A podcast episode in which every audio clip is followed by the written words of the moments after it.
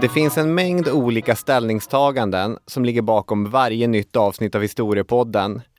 Geografisk spridning, det vill vi ha. Representation. Hinner vi göra researchen just nu? Har det varit för mycket eller för lite krig? För mycket eller för lite kultur, sport, vetenskap i flödet? Men viktigast av allt är dock, och har alltid varit, känns det här kul att syssla med just nu? Mitt förra ämne handlade om en av Förintelsens viktigaste aktörer, Rudolf Höss. En fanatisk nazist, stolt SS-man och effektiv lägerkommandant. Det omänskliga mänskliga ansiktet för totalitarism. Jag behövde ett motgift. Sen invaderade Ryssland Ukraina och mängden totalitarism och mängden jobbiga grejer har inte minskat bara för att jag har lagt undan böckerna om Rudolf Höss. I själva verket har de tilltagit och, och Höss känns snabbt ganska långt bort. Det behövdes som sagt ett motgift och då blev det Eric Blair, alias George Orwell.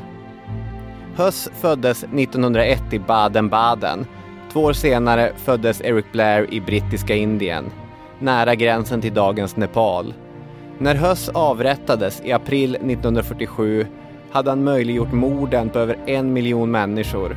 När Blair avled i sviten av TBC tre år senare hade han en livsgärning av rasande polemik mot totalitarism i alla former bakom sig.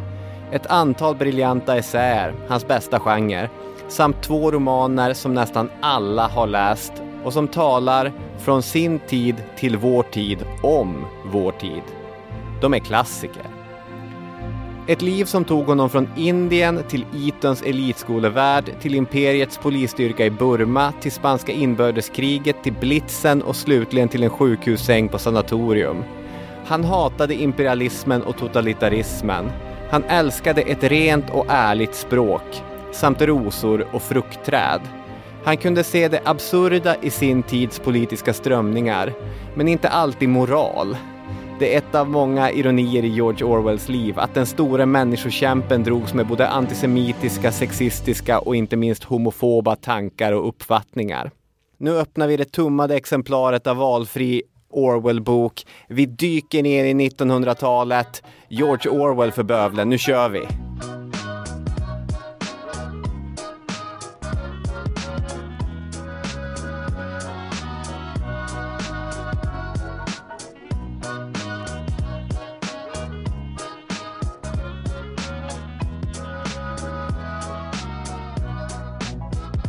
Välkomna, välkomna till eh, detta Orwellska avsnitt med Mm. Historiepodden. Är du en eh, George Orwell-fan alltså Ro- Robin? Jag kan svara på den frågan eh, i, i detalj, men om jag börjar med att bolla tillbaka den till dig. Är du ett George Orwell-fan? Ja, det är ju spännande grejer förstås och sådär men jag har eh, en känsla av att du som svensklärare har eh, Eh, läst mer av Orwell än vad jag har och eh, oftare framförallt. Ja, Djurfarmen och eh, 1984 som väl är George Orwells kändaste böcker, hans eh, två romaner, riktiga klassiker. De läste jag första gången som tonåring och eh, jag läste dem med elever och så också. Hans essäer är väl de som jag absolut tycker mest om. De handlar ju om eh, politik, de är ofta rasande mot eh, den brittiska imperialismen. Det här kommer vi komma in på och så. Men eh, jag är inget Orwell-fan som ett riktigt Orwell-fan är. Vi har ju bland annat läst Lars-Åke Augustsson och Stig Hansens bok om George Orwell som heter Stöveln i ansiktet. Och där intervjuar de gamla Aftonbladet-räven Dieter Strand. Och eh, under intervjun, i alla fall som det återges, så plockar Strand helt plötsligt upp ett sönderläst exemplar av Orwells hyllning till Katalonien, hans bok om spanska inbördeskriget. Och överallt i marginalen så står det ST för stil eller TEK för teknik. Säger Strand att varje gång jag kör fast i ett reportage, då bläddrar jag i hyllning i Katalonien och så ser jag hur Orwell löser problem. Där har vi ju nästan Orwell som en slags eh, bibel. Ja, precis. Det känns som att vi har haft en liknande diskussion en annan gång om andra fenomen. Till exempel tänker jag ju på Tintin. Jag har läst alla Tintin-album men jag är inte en Tintinolog för det som det finns vissa som är. Just det. Och eh, riktigt engagerade. Och, och det finns ju vissa författare här fram som du har pratat om som jag vet att du uppskattar väldigt mycket. Som du ändå inte riktigt vågar säga att du är en fan av. Möjligen är det Lovecraft vi har pratat om till exempel. Just det. Är du en fan av honom? Ja, men det är jag ju. Men inte som alla andra riktiga fans är, eller vadå? Ja, nej men det är väl precis den här typen av diskussioner vi har haft. Jag tycker att eh, jag har så hårda krav på hur hardcore man måste vara för att eh, få kalla sig ett fan av någonting. Är lite för hårda kanske. Men jag tycker på riktigt, som jag var inne på i inledningen, att eh, i tider som är politiskt deprimerande så är det som en eh, sorts eh, helande brygd att eh, närma sig människor som under sin tid ganska rakryggat slogs mot sin tids absolut värsta tendenser. Och eh, jag blev lite glad nu när jag satt på cykeln över Liljeholmsbron på väg mot studion och tänkte att ja, men nu får man snacka Orwell ändå. Det känns bra. Ready to pop the question? The jewelers at BlueNile.com have got sparkle down to a science with beautiful lab-grown diamonds worthy of your most brilliant moments. Their lab grown diamonds are independently graded and guaranteed identical to natural diamonds, and they're ready to ship to your door. Go to Bluenile.com and use promo code LISTEN to get $50 off your purchase of $500 or more. That's code LISTEN at Bluenile.com for $50 off. Bluenile.com code LISTEN. Hey there, it's Michelle Norris. I'm host of a podcast called Your Mama's Kitchen. When I travel, I'm usually looking for a way to find a taste of home when I'm not at home. And one of the things I love to do when I am at home is entertain. And Airbnb allows me to do that. When I was in California recently, I rented a house that had a great kitchen. And when we were sitting around the table, we we're all thinking, we're in someone else's house. Someone could be in all of our homes as well. If you have a home, but you're not always at home, you have an Airbnb. Your home might be worth more than you think. Find out how much at airbnb.com/slash host. Hey, I'm Ryan Reynolds. Recently, I asked Mint Mobile's legal team if big wireless companies are allowed to raise prices due to inflation. They said yes. And then when I asked if raising prices technically violates those onerous two-year contracts, they said, "What the f*** are you talking about? You insane Hollywood ass." So to recap, we're cutting the price of Mint Unlimited from $30 a month to just $15 a month. Give it a try at mintmobile.com slash switch. $45 up front for three months plus taxes and fees. Promo for new customers for limited time. Unlimited more than 40 gigabytes per month. Slows. Full terms at mintmobile.com.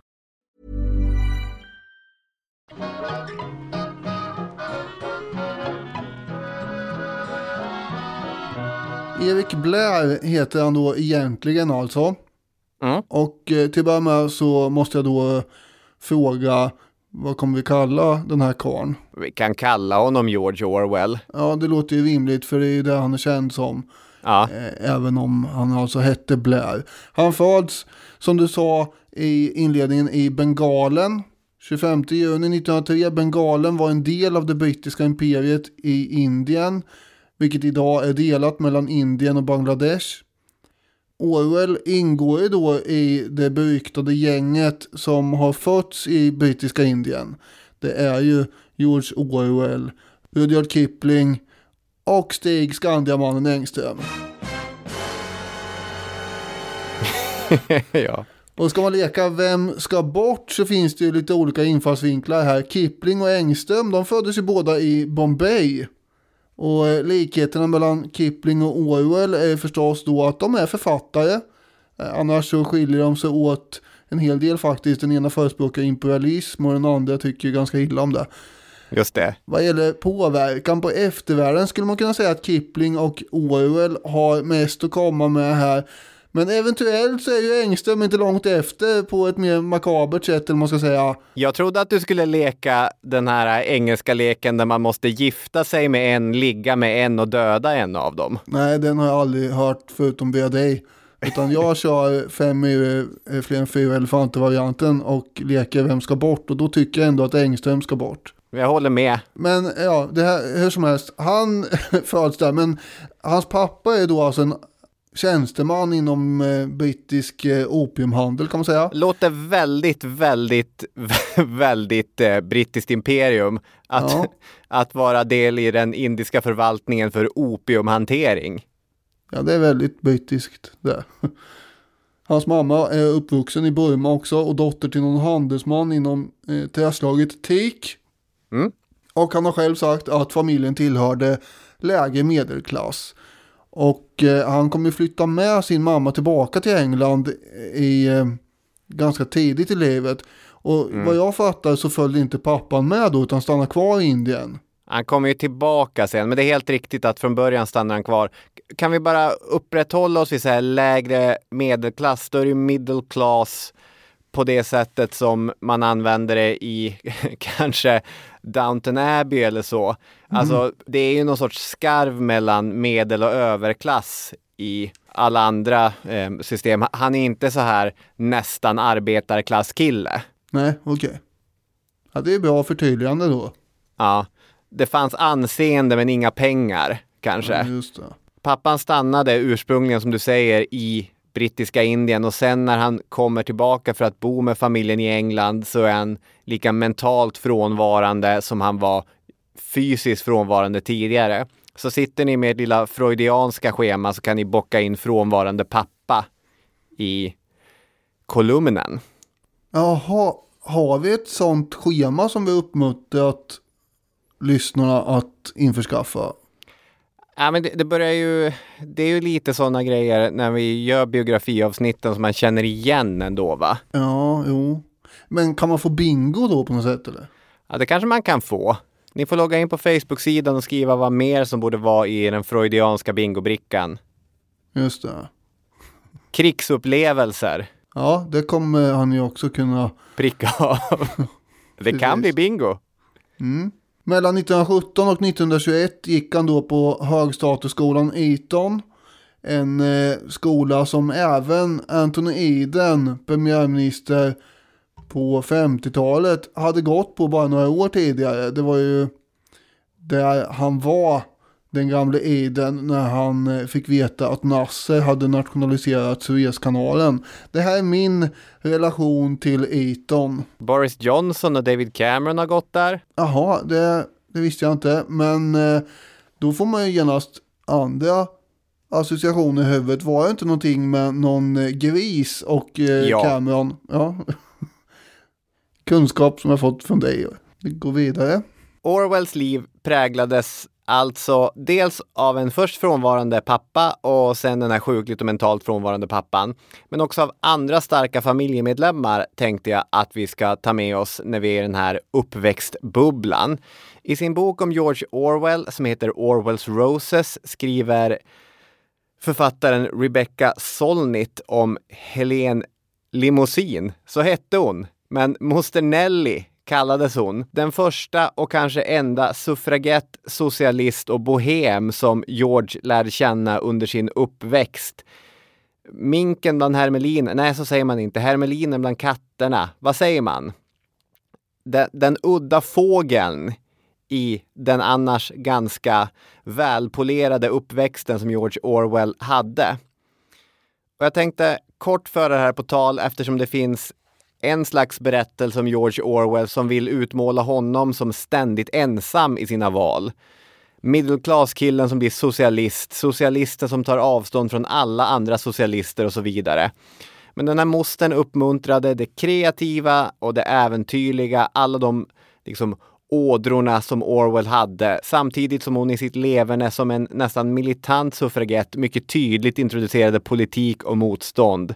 Ingen människa, Daniel, blir någonting utan andra människor. I alla fall är sådana människor mycket lätträknade. Det här är ju inte ett totalt evolutionerande påstående du kommer med. Nej, så är det, men det är en väldigt vanlig berättelse om att George Orwell var så ett unikum, ständigt i motvind, som inte inspirerades av någon.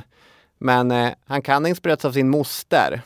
Ja, det är väl mycket troligt att han har hämtat inspiration någonstans ifrån. Ja. Till exempel mostern då. Det blev ingen fortsättning på universitet eller så för eh, George av en mängd olika anledningar, delvis ekonomiska. Så 1922 så följde sonen i faderns fotspår och blev del av imperiet. Han tog värvning som polis i The Indian Imperial Police eh, och blev stationerad i Burma. Och i efterhand sa han om den burmesiska erfarenheten att citat, jag slutade dels på grund av att klimatet hade påverkat min hälsa, dels för att jag redan hade vagt formade idéer om att skriva böcker, men främst för att jag inte längre kunde tjänstgöra för en imperialism som jag hade kommit att betrakta som ett oärligt företag. Det är alltså de upplevelser som man har i Burma som kommer styra in honom på den här mycket ja, nästan radikala antiimperialismen som han har.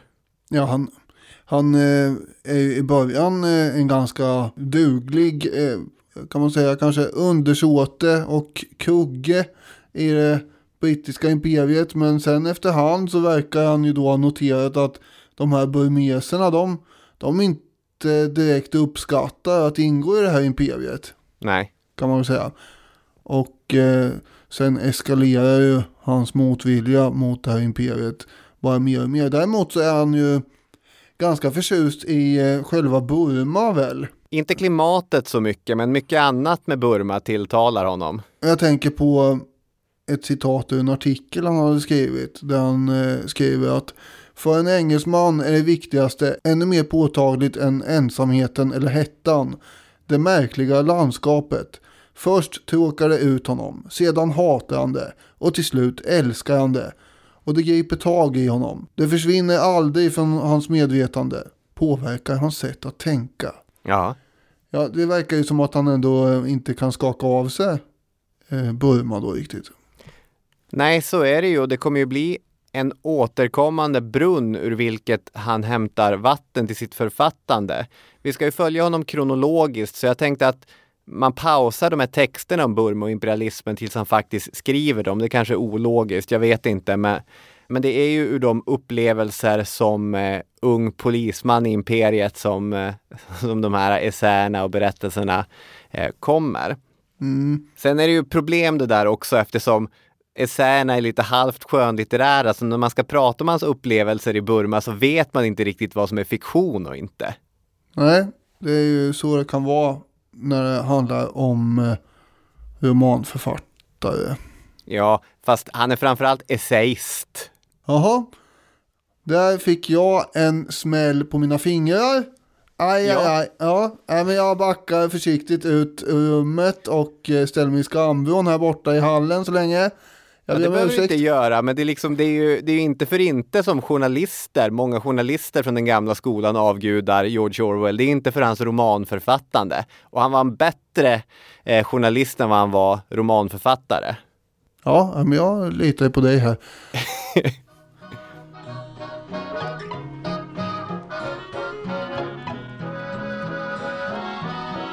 Under en permission i alla fall i England 1927 så meddelar han då sina föräldrar som eh, håller på att tappa hakan av chock att han tänker säga upp sig från den här säkra polisanställningen för att bli punkt, punkt, punkt författare. Åh nej! Här kan man ju tänka sig vad den gamla tjänstemannen i opiumhandel tyckte och tänkte. Ja, det är ju en intressant värld när det är ett mycket mer prestigefyllt yrke att jobba inom opiumavdelningen i imperiet än att försöka slå sig fram på att skriva böcker. Ja, När han kommer till Europa 1927 då har han också skaffat den här mycket smala mustaschen. Det är inte riktigt en sån här tangorabatt, de här allra smalaste mustascherna, men det, det är en mycket smal liten eh, mustasch som kommer bli hans signum. Eh, så att nu har vi ju här, han har inte börjat kalla sig George Orwell än, men estetiken är på plats nu. Och snart kommer fler bitar falla på plats också. Ja, men det är precis som du säger, pappan förfasas ju åt sonens drömmar. Barnen borde sträva efter att befästa eller förbättra familjens position på klassstegen. Istället så vill eh, George här försöka slå sig fram inom det här kreativa yrket. Faktiskt den enda uppmuntran han fick var från trumvirvel, moster Nelly. Och moster Nelly tipsade om sitt Paris där hon hade hängt mycket. och sa att där kan man bo och leva mycket billigare än i London. Så samtidigt som George försörjde sig som lärare eller genom att jobba i bokhandel så började han skriva grejer och han kommer 1933 bokdebutera med den då kända pseudonymen George efter Englands skyddshelgon och Orwell efter en flod som rinner någonstans eh, på de brittiska öarna. Mm -hmm. Eh, Nere för räkning i Paris och London heter boken och den handlar om att leva fattigt i de två stora europeiska städerna.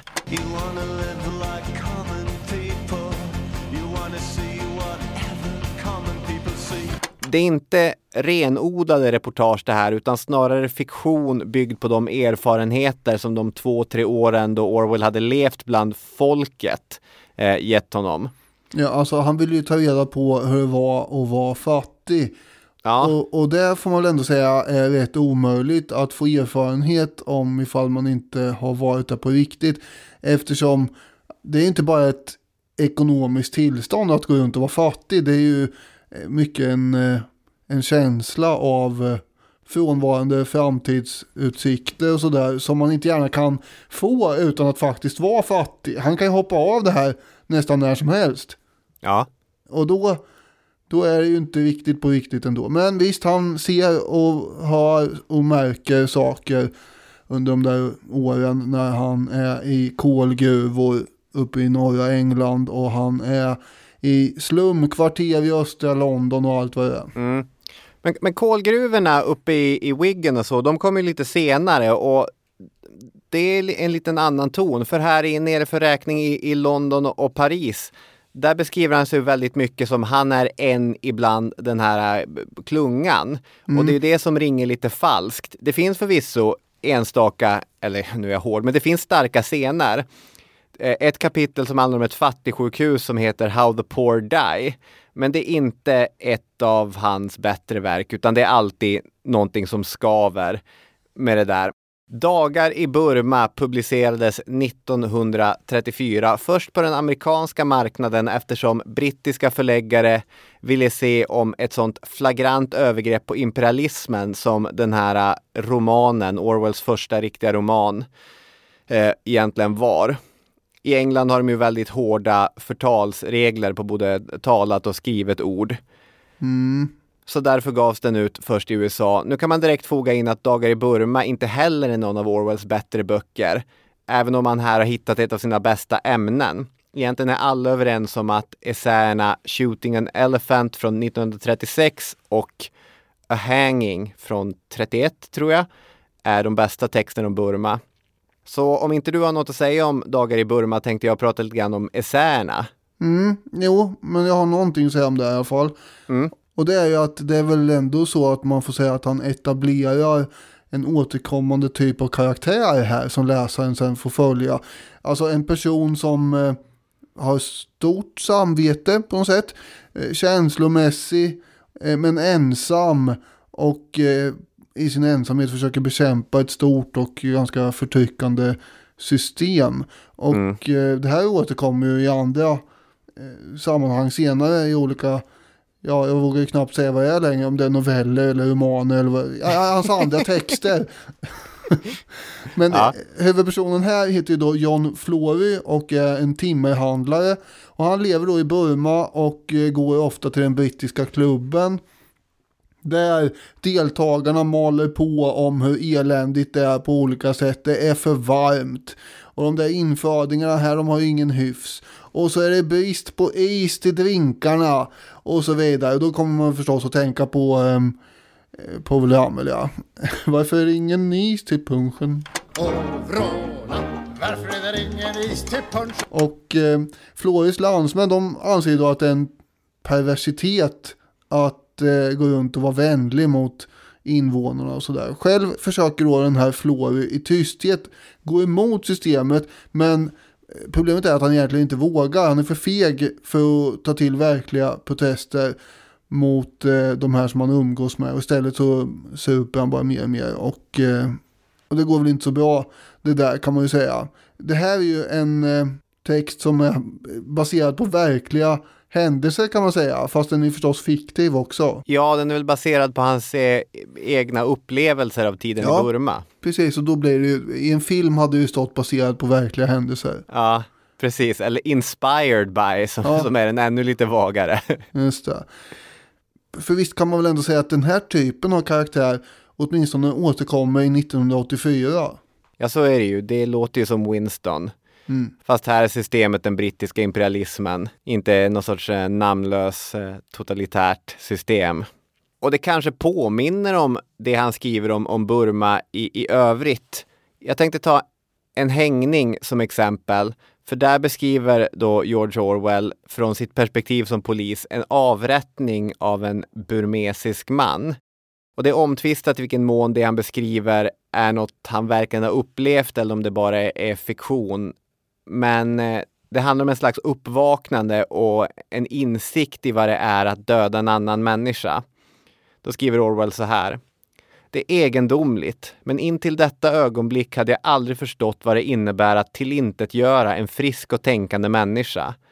När jag såg fången stiga åt sidan för att undvika pölen, kort förklaring här, det är då ett antal poliser som leder en, en dödsdömd fånge mot en snara. Och trots att den här fången vet att han snart ska dö så undviker han ändå en vattenpöl för han vill inte bli blöt om fötterna. Och när han ser det här så säger han att insåg jag mysteriet, det outsägligt orätta i att klippa av ett liv som står på sin höjdpunkt. Denne man var inte döende, han var levande liksom vi var levande. Alla hans kroppsorgan var i full verksamhet. Hud förnyade sig, naglar växte, nya vävnader uppstod. Alla gnodde de på i meningslöst allvar. Hans naglar skulle fortsätta att växa när han stod på galgluckan, när han föll genom luften med en tiondel sekund kvar att leva. Hans ögon såg det gula gruset och de grå murarna och hans hjärna mindes, förutsåg och tänkte fortfarande. Till och med på pölar. Tillsammans var vi, han och vi, en skara människor på samma väg som såg och hörde, förnam och förstod samma värld. Om två minuter med ett plötsligt repknyck skulle en av oss vara borta. Ett människosinne mindre, en värld mindre. Med elever så skulle jag kanske visa det här stycket på projektorn och sen skulle jag ringa in meningen när jag såg fången stiga åt sidan för att undvika pölen insåg jag och be dem fundera vad skapar det här för insikt? Att en man med minuter kvar att leva alltså inte vill blöta ner sina skor. Och den andra typiska eller klassiska essän från Burma, Shooting an Elephant. Vad kan den heta på svenska? Att skjuta en elefant kanske? Den är snarlik men ändå annorlunda. Den handlar om Orwell, återigen oklart i vilken mån det är fiktion eller inte, som får i uppdrag att döda en elefant som har dödat några andra människor. Men ingen vill skjuta en elefant när man faktiskt står inför en elefant. Du kan tänka dig där man eh, går genom djungeln och man går efter de här eh, landsvägarna och så står man där inför en faktisk, verklig elefant. Nu kommer jag att tänka på vårt avsnitt om de stora elefanternas dans. Där de sköt en hel del mot en av elefanterna. Jag kommer inte ihåg vad den hette. Men den första där i London som vi pratade om. Så en del har inga problem med att skjuta elefanter. Nej, men, men i, i Orwells värld så vill ingen egentligen skjuta en elefant. Utan han står där framför elefanten och han vill vänta. Kanske kommer elefantens skötare att komma. Men det börjar uppstå en folksamling runt honom och den växer hela tiden. Då står han där, imperiets undersåte med ett gevär i handen framför en elefant. Och helt plötsligt känner Orwell att han måste skjuta elefanten. Och då får han en insikt. And it was at this moment, as I stood there with the rifle in my hands, that I first grasped the hollowness, the futility of white man's dominion in the East. Here I was, the white man with his gun, standing in front of an unarmed native crowd, seemingly the leading actor of the piece. But in reality, I was only an absurd puppet, pushed to and fro by the will of those yellow faces behind. I perceived in this moment that when the white man turns tyrant, It is his own freedom that he destroys. Han, den vite mannen med ett gevär, upplever sig vara styrd av burmesernas förväntningar. Och för Orwell är det inte bara asiaternas frihet som förstörs när den vite mannen blir tyrann, utan han känner att det är också hans egen frihet som förstörs. Så när han skjuter elefanten och i detalj beskriver elefantens dödskamp, då är det lika mycket hans egen skuld och hans egen skam som gestaltas. Det är en väldigt, väldigt effektiv text. Och det visar också på hans nästan kroppsliga vämjelse för imperialismen. Vilket eh, är kanske en av hans mest intressanta sidor. Dels för att han har ett insiderperspektiv genom sin familj och sin egen upplevelse. Det här är alltså äkta. Han vet på riktigt hur det imperialistiska systemet fungerade. Och dels är den intressant eftersom George Orwell i övrigt är en väldigt typisk engelsk engelsman. I sitt mm agerande och i sitt brevskrivande så är han återhållsam. Det är det här stiff upper lip och allting sånt där. Men han kan ändå göra skillnad på de grejerna och den imperialism som faktiskt på 30-talet inte alls var särskilt ifrågasatt i England. Allra minst ifrån det skikt som Orwell härstammade. Nej, det var ju bara att tuta och köra business as eh, ever som gällde. Och den här aversionen han kände, det var dessutom livslång. 1942 så skriver han ett frontalangrepp på Royard Kipling. Så liksom imperialismen, det var ett sår som aldrig slutade klia för honom. Med det sagt, eh, Orwell var som sagt mycket engelsk, det ska man ha med sig. Han underkände Gandhi och han underkände antivåldet. England skulle aldrig möta en tysk ockupation med antivåld, menade Orwell. Varför ska Indien möta brittisk ockupation på det sättet, tycks han ha menat. Här misslyckas han väl lite grann i sin jämförelse. Därför att det är en ganska kraftig felbedömning av antivåldets politiska kraft.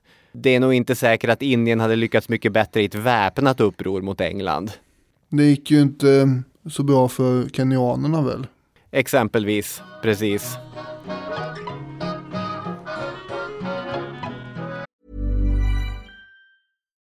One size fits all seems like a good idea for clothes until you try them on. Same goes for healthcare. That's why United Healthcare offers flexible, budget friendly coverage for medical, vision, dental, and more. Learn more at uh1.com.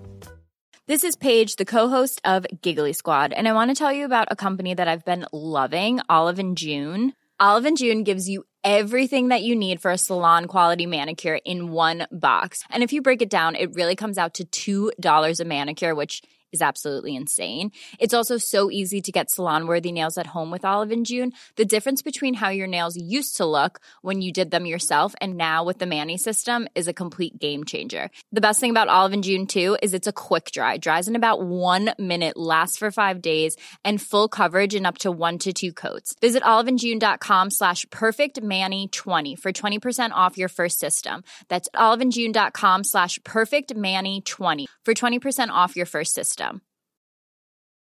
Many of us have those stubborn pounds that seem impossible to lose, no matter how good we eat or how hard we work out. My solution is PlushCare. PlushCare is a leading telehealth provider with doctors who are there for you day and night to partner with you in your weight loss journey. They can prescribe FDA-approved weight loss medications like Wagovi and Zepbound for those who qualify. Plus, they accept most insurance plans. To get started, visit plushcare.com slash weight loss. That's plushcare.com slash weight loss.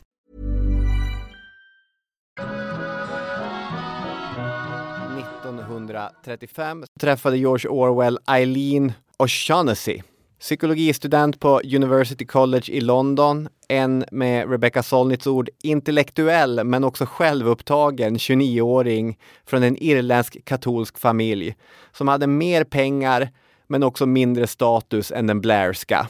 Vass och bitsk humor hade hon och eh, egentligen alla uppgifter som ger någon slags färg eller minsta lilla känsla i George Orwells vardagsliv hämtar vi från henne.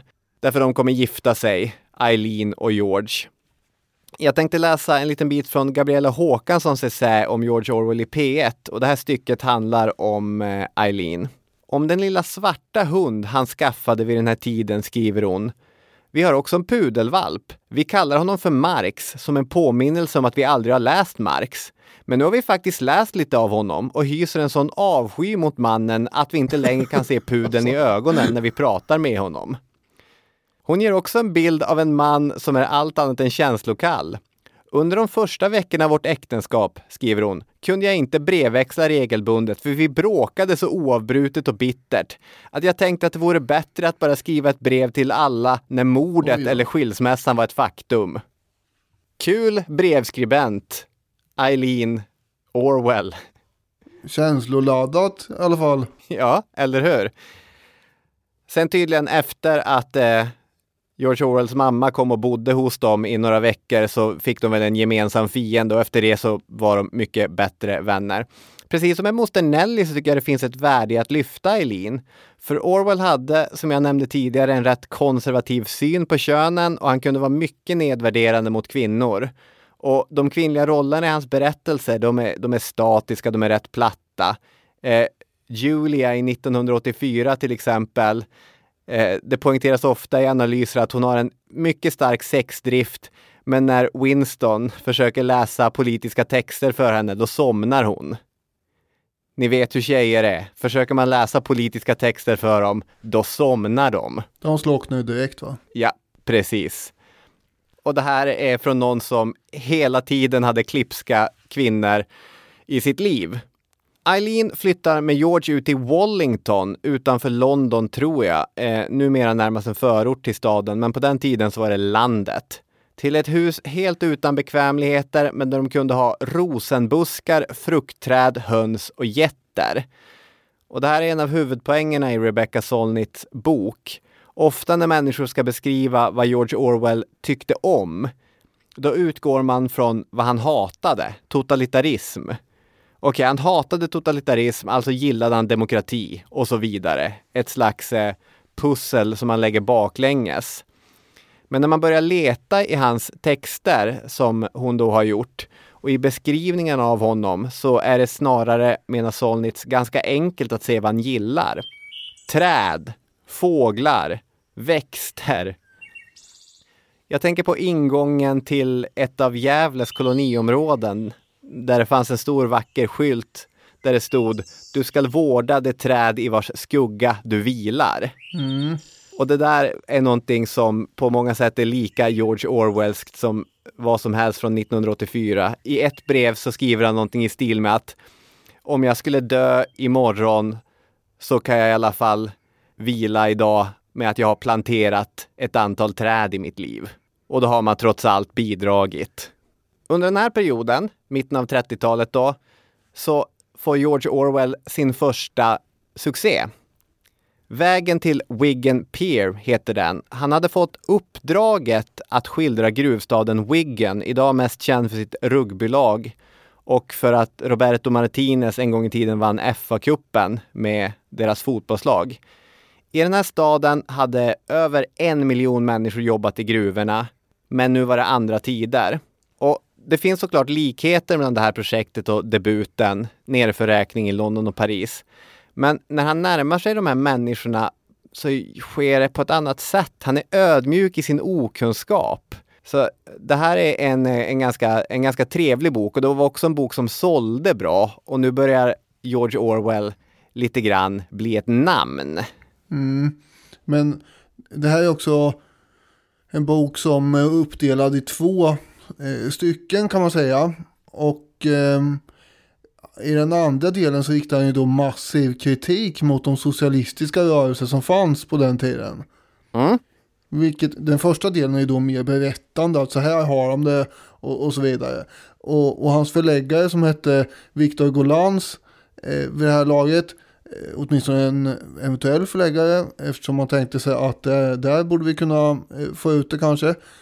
Det var ju då en vänsterintellektuell som hade grundat eh, ett bokförlag som heter Left Book Club.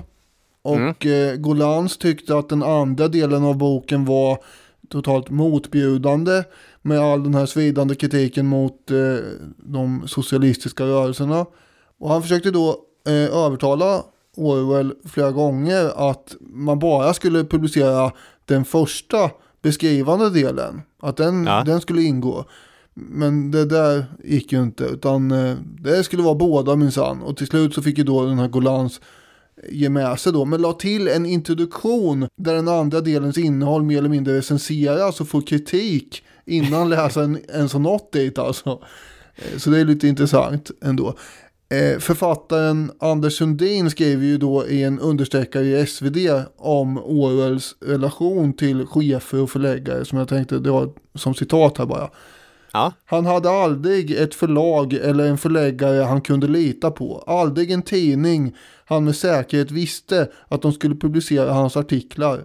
Han böjde sig inte, tycks inte ha krusat någon. Han gav aldrig upp sin socialistiska övertygelse, men han var en socialist som misstrodde all auktoritet, värdesatte frihet lika mycket som jämlikhet. Ja. Så han hade problem eh, med, vad ska man säga, cheferna på grund av att han vägrade att kompromissa med sina texter. Ja. Vilket också förmodligen är en anledning till att eh, de blev ganska bra.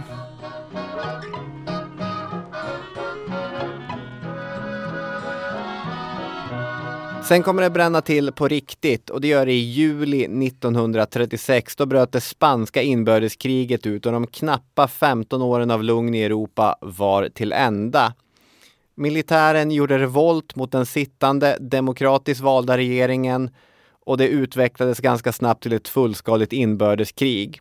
Det är ett gytter att beskriva respektive sida, men om man nöjer sig med att prata om republikaner mot nationalister eller socialister mot fascister så får man väl någon sorts eh, abstraherad förståelse i alla fall.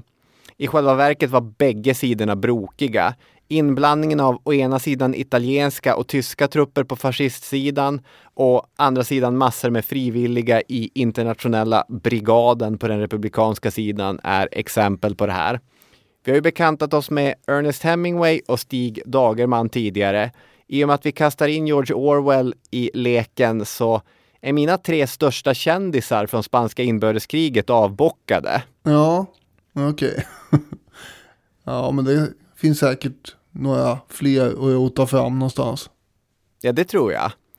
Med sina erfarenheter från brittiska Burma så var George Orwell i själva verket en bättre rekrytering än många andra frivilliga som sökte sig till Spanien. Han var lite mindre av bara en eh, ideologiskt övertygad akademiker. Han hade ju hållit i bössa tidigare så att säga. Här är en man som har skjutit elefanter, om vi säger så.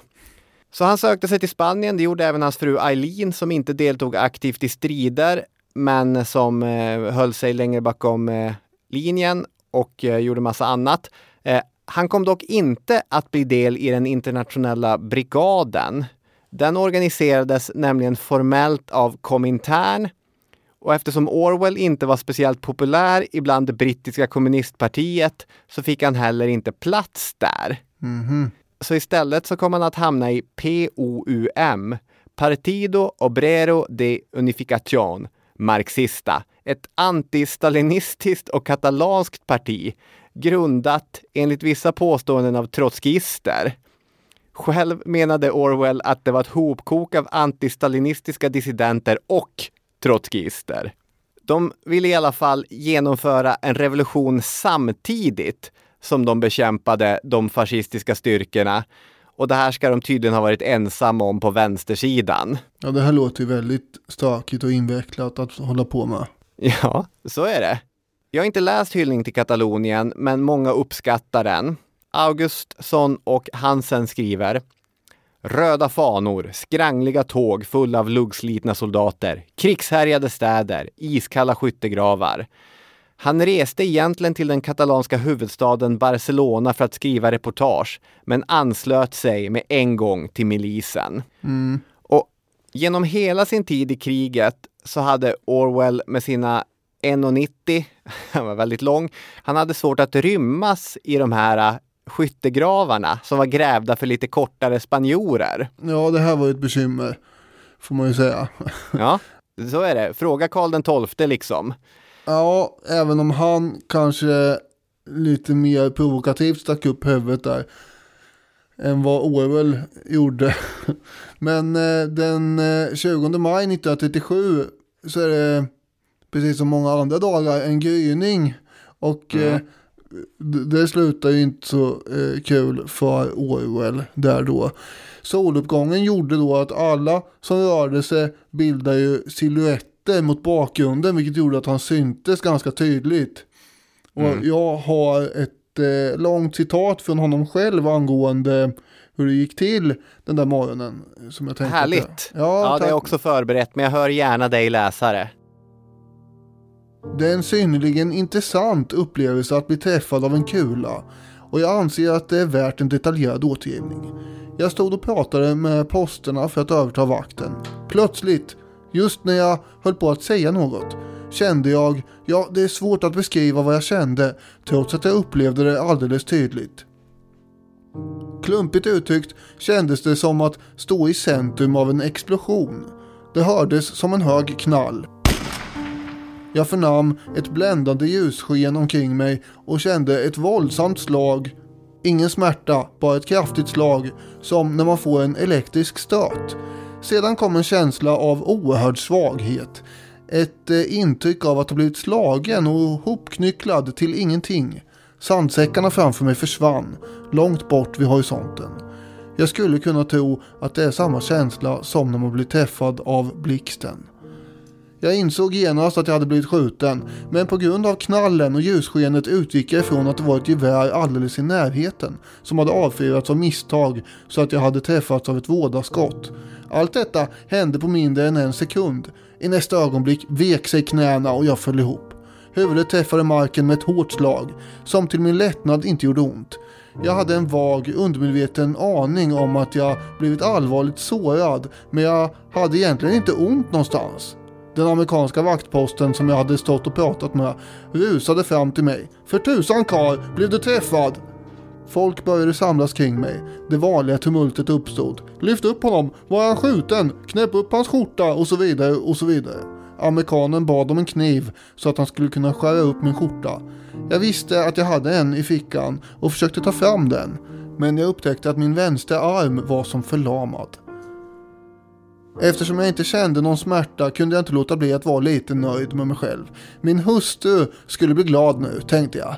Hon hade hela tiden hoppats att jag skulle bli sårad så att jag inte skulle riskera att dödas i de våldsamma strider som snart skulle utkämpas.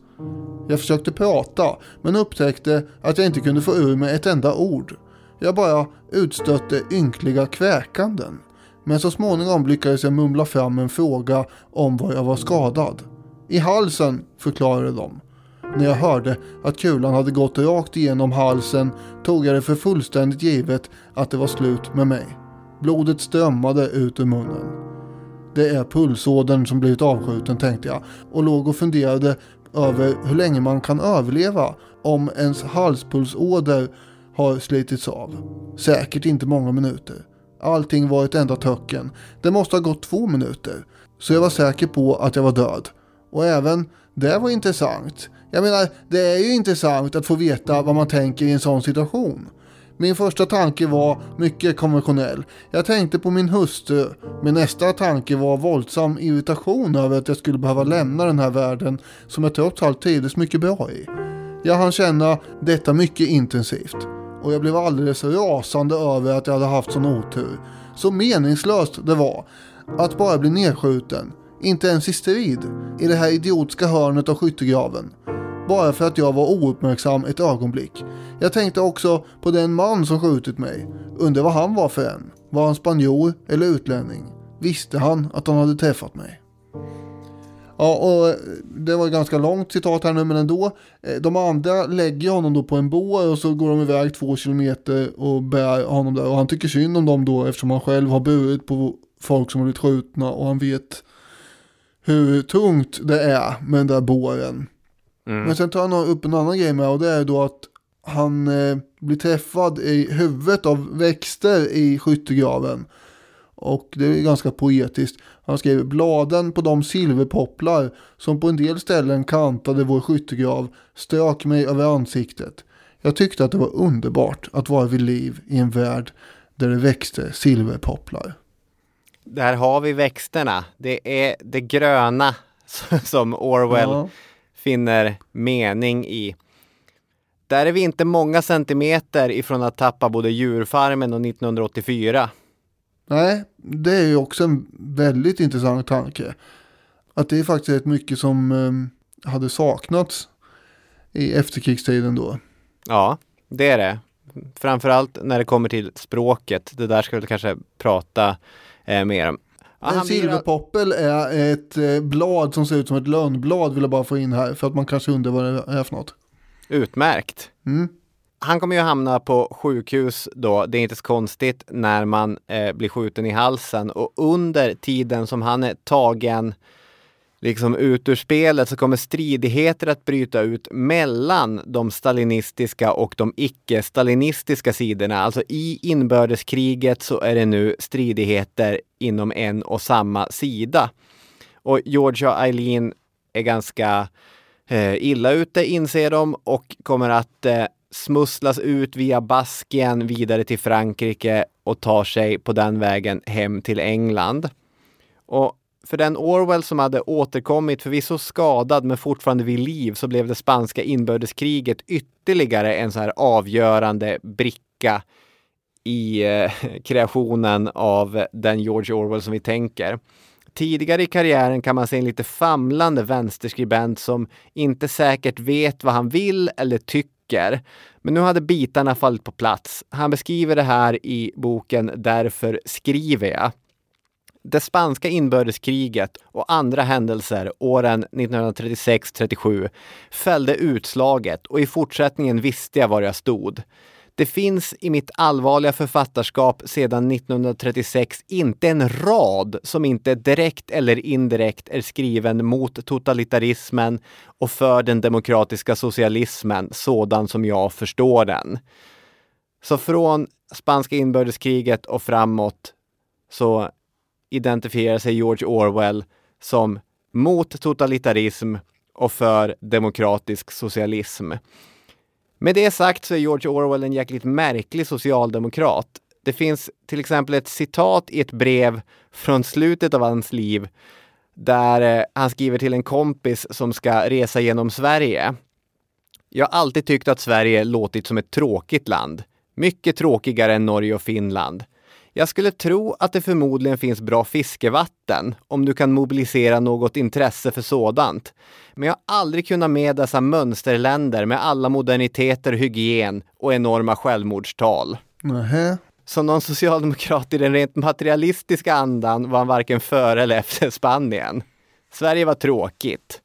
Det kan ju också vara så att eh, han inte har någon vidare uppfattning om Sverige överhuvudtaget, låter det som.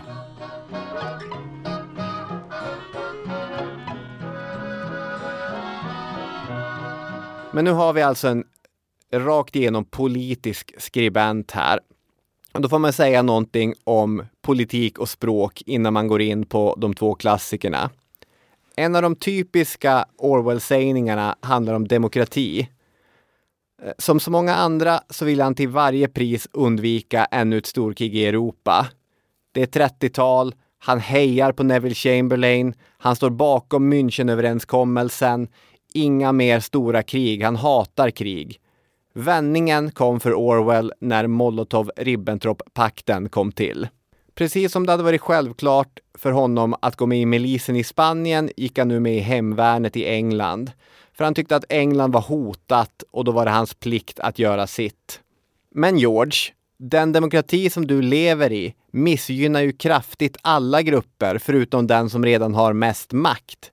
Din vänsterövertygelse borde ju innebära att du identifierar House of Lords och kapitalet och alla dess nickedockor som fienden.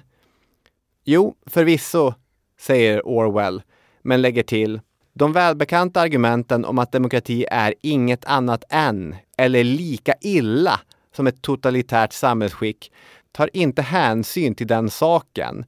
Alla sådana argument går ut på att en halv limpa är detsamma som inget bröd alls. Alltså, trots att det valsystem han röstar i är citat ett nästan öppet bedrägeri manipulerat i den besuttna klassens intressen, slutcitat, så tycker han att man ska ändå peka på att men jag har en halv limpa här. Och en halv limpa är mer än ingen limpa. Det, Det är liksom hans förklaring till varför det, det är självklart för honom att kämpa för den här korrupta engelska demokratin inför ett kommande storkrig. Sen har vi det här med yttrandefrihet och eh, alla de här andra rättigheterna som följer med att man är en demokrati också. Ja. Eh, som inte ingår i ett totalitärt system då. Och eh, även om eh, själva röstningsproceduren kan vara svår att påverka i olika fall som till exempel England så eh, är det annat som det innebär att leva i en demokrati med. Inte minst när man är författare förstås. Och de grejerna kanske ingår i den halva limpan. Ja, och sen har det ju hänt att Labour har vunnit också ibland. Så är det ju. Orwell, han hade en dröm om en socialdemokratisk europeisk union som kunde krossa totalitarismen och utplåna alla orättvisor. Det blev ju en europeisk union, men den är inte socialistisk och England ville inte vara med i den i längden. Så det blev inte precis som Orwell hade tänkt sig. En annan sak han avskydde, det var det politiskt strategiska tänket som man ibland stöter på. Jag kan försöka exemplifiera vad han menar med politiskt strategiskt tänk. Skriv inte, och nu tar jag ett slumpmässigt valt exempel här, skriv inte om arabisk antisemitism, kanske någon svensk vänsterskribent får höra, eftersom det gynnar staten Israels antipalestinska agenda, kanske. Som sagt, det här är, bara, det är ett påhittat exempel. Men den typen av tankar. Eh, George Orwell exemplifierar här med begreppet att spela i händerna på någon. Och för George Orwell så var det hela tiden att han blev tillsagd att han fick inte skriva illa om brittisk imperialism, för då spelar man nazisterna i händerna. Mhm. Skriver man illa om Stalin spelar man de konservativa engelska tidningarna i händerna, sades det från brittisk vänstersida. Orwell skriver till exempel skildrades aldrig under det spanska inbördeskriget motsättningarna på regeringssidan sanningsenligt i vänsterpressen, fastän dessa rörde fundamentala principer. En diskussion om kampen mellan kommunister och anarkister, fick vi veta, skulle bara ge Daily Mail en chans att säga att alla röda höll på att mörda varandra. Men även obekväma sanningar måste höras offentligt. Är liksom en av George Orwells mest grundläggande övertygelser. Men ett problem med en sån övertygelse är att man kan bli en ganska ensam människa, som George Orwell ofta var i många debatter. Ja, det är klart när man äh, säger sanningar om alla möjliga sidor, då kommer ju alla möjliga sidor att tycka illa om det. Jag har en sista grej om George Orwells politiska språk. Eh, jag hittade Rebecca Solnits bok om Orwell i Dagens Nyheter för några veckor sedan. Jesper Högström, som eh, vi använt ibland i den här podden, hade recenserat boken. Och Solnit är en kändis idag inom samma genre som Orwell var en kändis då. Hon är essayist. Och hennes kändaste verk heter men förklarar saker för mig och är inspirationskällan till hela det här begreppet och idén om mansplaining. Om detta skriver Högström. Det är en underbar ironi att George Orwell, klichéernas fiende nummer ett, själv har blivit en kliché. Författaren vars första råd till alla skrivande människor var att till varje pris undvika slitna uttryck. Använd aldrig en metafor, liknelse eller språklig bild du är van att se i tryck. Har själv blivit ett slitet uttryck. Ord som 1984, Storebror ser dig och Orwellsk används nu som just den sortens verbala halvfabrikat som Orwell ansåg att alla författare värda namnet måste undvika. Kanske är det en träffande ironi att författaren som nu satt sig i sinnet att väcka liv i Orwell själv förknippas med en kliché.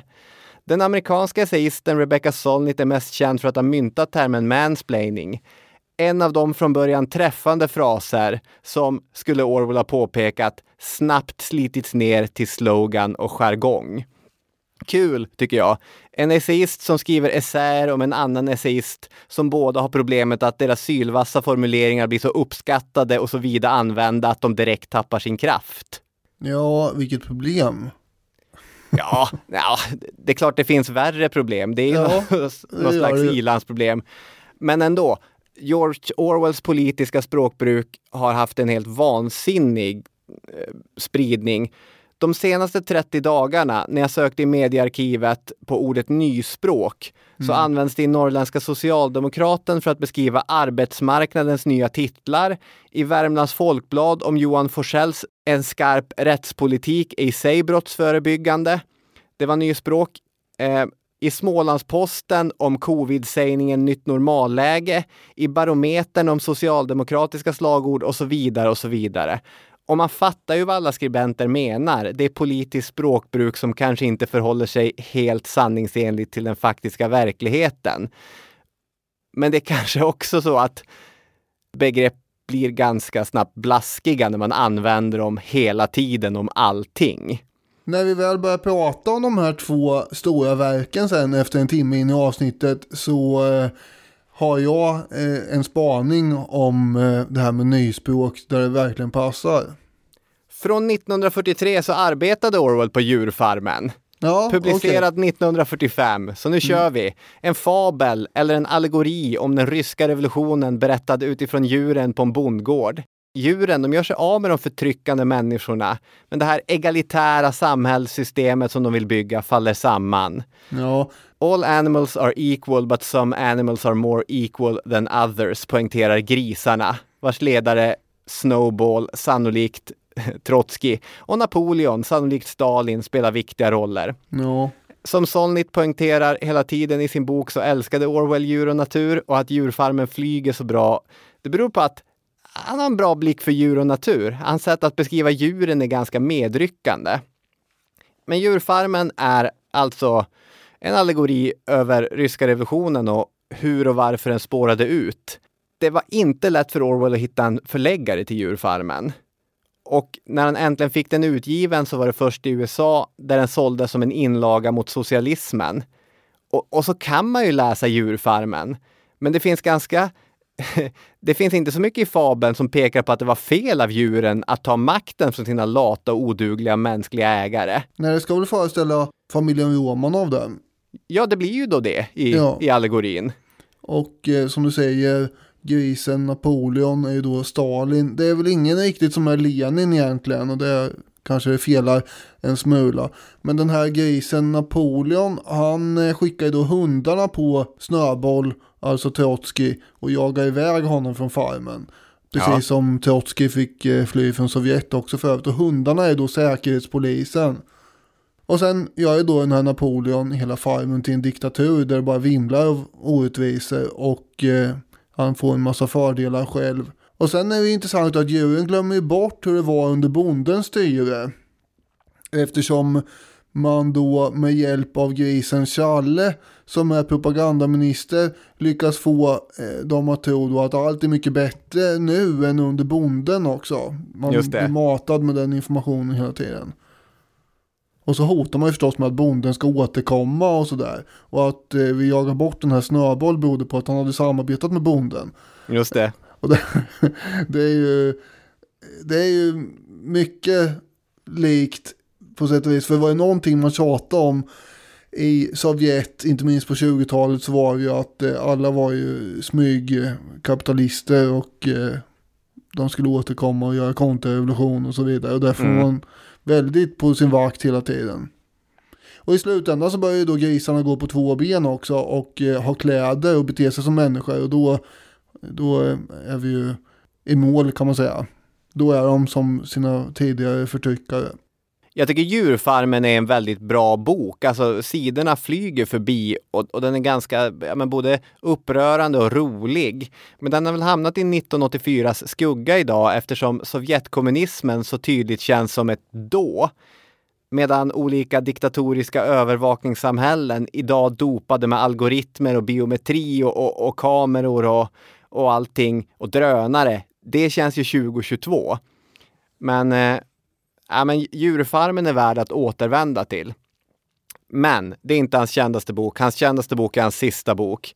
George Orwell spenderar sin sista tid som verksam författare ute på ön Jura i Skottland. Känd för whisky tror jag väl. Dåligt klimat för någon med tuberkulos brukar det poängteras i Orwell-biografierna. Och eh, Orwell hade tuberkulos och lungproblem sedan tiden i Burma. 1945 hade han blivit enkeman då Eileen hade avlidit av komplikationer från en operation. Och när 1984 är färdig kommer han månader senare själv avlida i sjukdom. 1984, Den odödliga dystopin, handlar om, eh, det kanske ni vet, en värld uppdelad i tre supermakter. Oceanien, Eurasien och Ostasien. Det är sinnebilden av en dystopi. Språket manipuleras så att de ord vi behöver för att tänka kritiskt försvinner. Att tänka kritiskt är ett brott. Samtidigt förväntas alla invånare kunna tänka och tro på två motsägelsefulla tankar samtidigt. Dubbeltänk kallat. Som Ja. i krig är fred.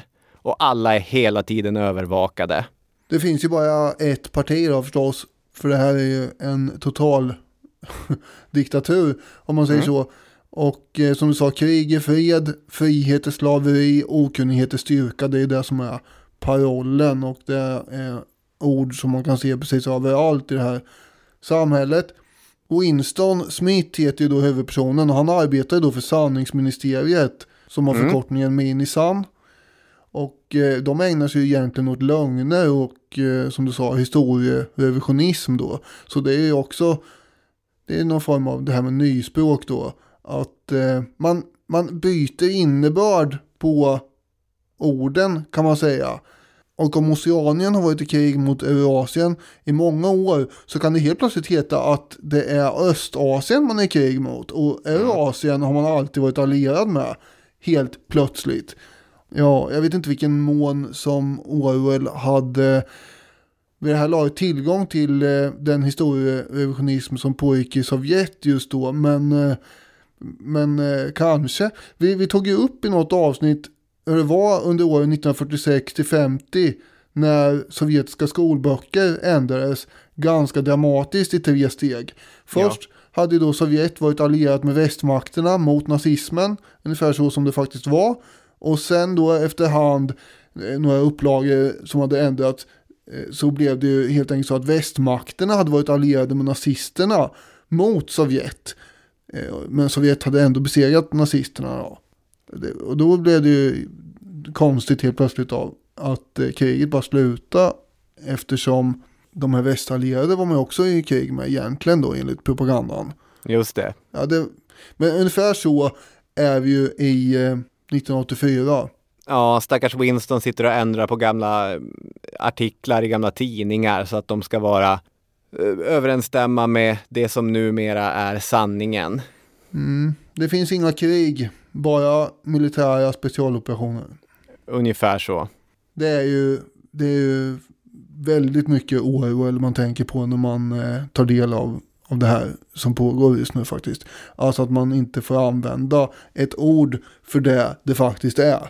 Mm. Och när, eh, Vad är det, 15 år fängelse om du, eh, mm, upp till 15 år fängelse om du påstår att ett krig i själva verket är ett krig. just ja.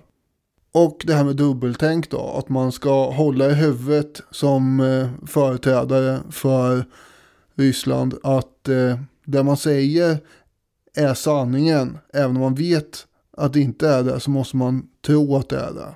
Nej, men det är väl därför som det är en så träffande beskrivning av ett totalitärt samhälle eftersom den handlar ju om totalitära rörelser i Orwells samtid. Den handlar ju om eh, nazismen och kommunismen och, och alla de samhällssystemen. Men den talar ju också till vår tid om våra sjuka politiska system. Ja, och sen har den väl kanske växt mer och mer också i takt med att tekniken har gått framåt för att eh, det finns ju sådana här science fiction-inslag om skärmar i hemmet som då Mm. man tänker sig en tv förstås men idag har vi skärmar som faktiskt kan spåra och övervaka förmodligen mer än, eh, än vad en tv kan då förstås. Även om Ja. tv-apparaterna med börjar bli duktiga på sånt här kanske. Ja, precis. Den invändningen som vissa har ibland då är att Orwell såg det här som något mörkt och dystopiskt, någonting som en luddig statsmakt skulle tvinga på sina undersåtar när vi på många sätt i själva verket har valt att bli övervakade på egen hand. Ja, det har vi ju valt förstås. Så är vi ju. Men eh, propagandan och tortyren, statsmaktens krossande av fritt tänkande, där det finns väldigt mycket där som fortfarande liksom talar till oss. Det slutar ju, spoilervarning, med att eh, Winston som har börjat med lite dissidentverksamhet tillsammans med sin ladyfriend Julia. Han blir infångad av tankepolisen som torterar och krossar honom. Ungefär så slutar romanen. Eh, ingen trevlig läsning, men en riktig klassiker. Ja, var det New York Times som hade skrivit att eh, det är ju till skillnad från djurfarmen ingen satir utan det är rena skräcken det här från mm. första sidan nästan. Ja, det är den sista boken han skriver. Han kommer läggas in på sanatorium och avlida kort därefter. George Orwell blev en av det förra århundradets viktigaste författare. Antalet som i större grad och mer brett påverkat tanke och språk hos människor tror jag är lätträknade. Förutom en begåvning för fraser som storebror ser dig, så är det också hela den där grejen med att han såg både brittisk imperialism, fascistisk totalitarism och kommunistisk totalitarism för vad det i själva verket var. Omänskligt. Inom den brittiska vänstern har han tidvis varit kontroversiell, inte främst för sina sexistiska och homofoba åsikter, utan för att han 1948 lämnade över en lista till en statlig organisation grundad av Labour eh, för övrigt, för att motverka kommunistisk propaganda. 2003 så blev den här eh, listan känd och där kunde man läsa att han bland annat hade angivit George Bernard Shaw och Charlie Chaplin. Men han är ju en gigant och eh, en person som sannolikt kommer fortsätta läsas, i alla fall de kommande 100-200 åren. Och det är ju fint. Ja, det är fint och det är han värd. Och eh, vi är värda att eh, avrunda avsnittet. Det är vi. Och eh, tackar så mycket för att ni har lyssnat. Yes, ha det fint där ute. Ha det bra, vi hörs om en vecka. hej! hej. hej.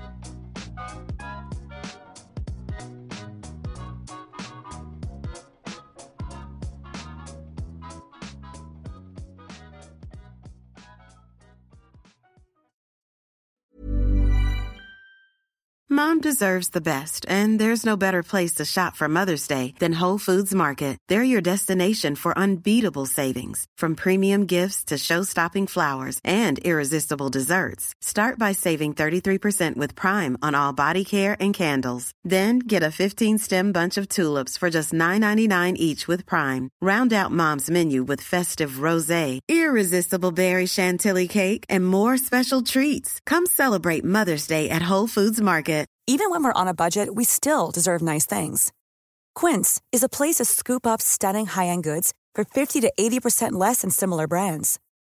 They have buttery soft cashmere sweaters starting at $50, luxurious Italian leather bags, and so much more.